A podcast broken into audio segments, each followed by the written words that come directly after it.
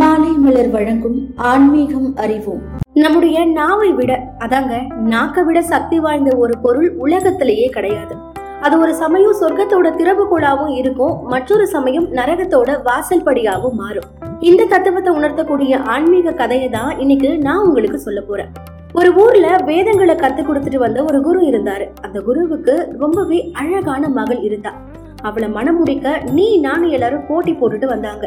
ஆனா அறிவுல சிறந்து விளங்கக்கூடிய ஆண்மகனுக்கு தான் என்னுடைய மகளை திருமணம் செஞ்சு தருவேன்னு அந்த குரு முடிவு செஞ்சிருந்தாரு. இந்த முடிவை தன்னுடைய மகள் கிட்டையும் சொல்லி அதுக்கான அனுமதியையும் வாங்கியிருந்தாரு. இந்த நிலையில திடீர்னு ஒரு நாள் அவர் ஒரு அறிவிப்பு வெளியிட்டு இருந்தாரு அதுல என்ன தெரியுமா சொல்லியிருந்தாரு?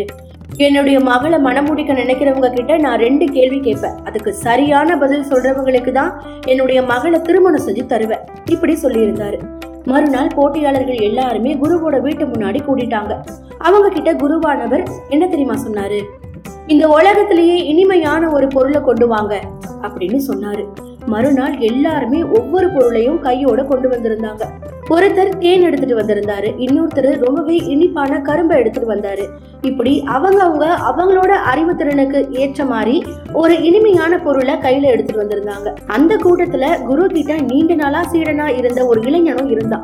அவனை பார்த்த குரு அதிர்ச்சியில நீயுமா இங்க வந்திருக்க? அப்படின்னு கேட்டாரு. அதுக்கு உடனே அந்த சீடன் குருவே உங்களுடைய மகள் மீது இருக்க ஈர்ப்பால நான் இந்த போட்டியில கலந்துக்கல.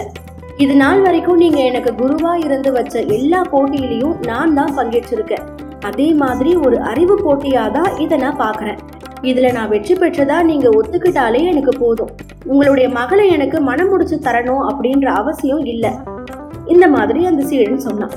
தன்னுடைய சீடனை நினைச்சு பெருமைப்பட்டுகிட்ட குரு அவன் என்ன கொண்டு வந்திருக்கான்னு பார்த்தாரு. அவன் கையில ஒரு சின்ன பெட்டியை வச்சிருந்தான். அந்த பெட்டியை குரு கிட்ட நீட்டினான். அதை திறந்து பார்த்தவருக்கு அதிர்ச்சி. அதுல ஒரு ஆட்டோட நாக்கு இருந்துச்சு. என்ன இது? அப்படின்னு குரு ரொம்பவே அதிர்ந்து போய் கேட்டாரு. குருவே நீங்க தான் உலகத்திலேயே இனிமையான பொருளை எடுத்துட்டு வர சொன்னீங்க. நாக்கை விட சிறந்த பொருள் ஏது?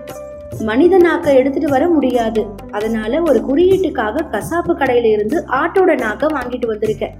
நாக்குல இருந்துதான் இனிமையான சொற்கள் பிறக்குது. அது சோகத்துல இருக்கிறவன மகிழ்ச்சி ஆக்குது நோயாளிய குணப்படுத்துது அப்படின்னு அந்த சீடன் சொன்னான். அதை கேட்ட குரு ரொம்பவே மகிழ்ச்சி ஆயிட்டு முதல் கேள்விக்கான போட்டியில அவனே வென்றதா அறிவிச்சாரு.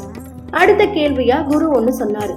உலகத்திலேயே கசப்பான ஒரு பொருளை கொண்டு வாங்க அப்படின்னு சொன்னாரு. மறுநாளே ஒவ்வொருத்தரும் ஒவ்வொரு பொருளை எடுத்துட்டு வந்தாங்க. சிலர் பாவக்காய் எடுத்துட்டு வந்தாங்க சிலர் எட்டிக்காய் எடுத்துட்டு வந்தாங்க இன்னும் சிலர் வேப்பங்காயை கூட எடுத்துட்டு வந்திருந்தாங்க.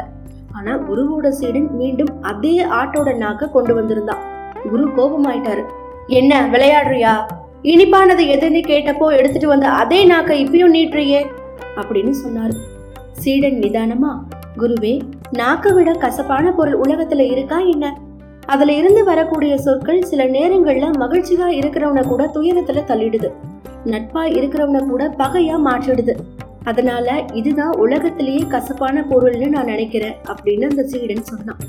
தன்னுடைய சீடனோட அறிவை கண்டு மகிழ்ந்த குரு அவனையே வெற்றியாளனா அறிவிச்சு அது மட்டும் இல்லாம தன்னுடைய மகளையும் திருமணம் செஞ்சு வச்சாரு. ஆமாங்க உண்மையாவே நம்முடைய நாக்கை விட சக்தி வாய்ந்த ஒரு பொருள் உலகத்திலேயே இல்லை. அது ஒரு சமயம் சொர்க்கத்தோட திறவுகோலாவும் இருக்கும். மற்றொரு சமயம் நரகத்தோட வாசல்படியாகவும் மாறும். முடிஞ்ச அளவுக்கு இனிமையான சொற்களை பேசி மகிழ்ந்திருங்க. தொடர்ந்து இணைந்திருங்கள். இது மாலை மலர் வழங்கும் ஆன்மீகம் அறிவோம்.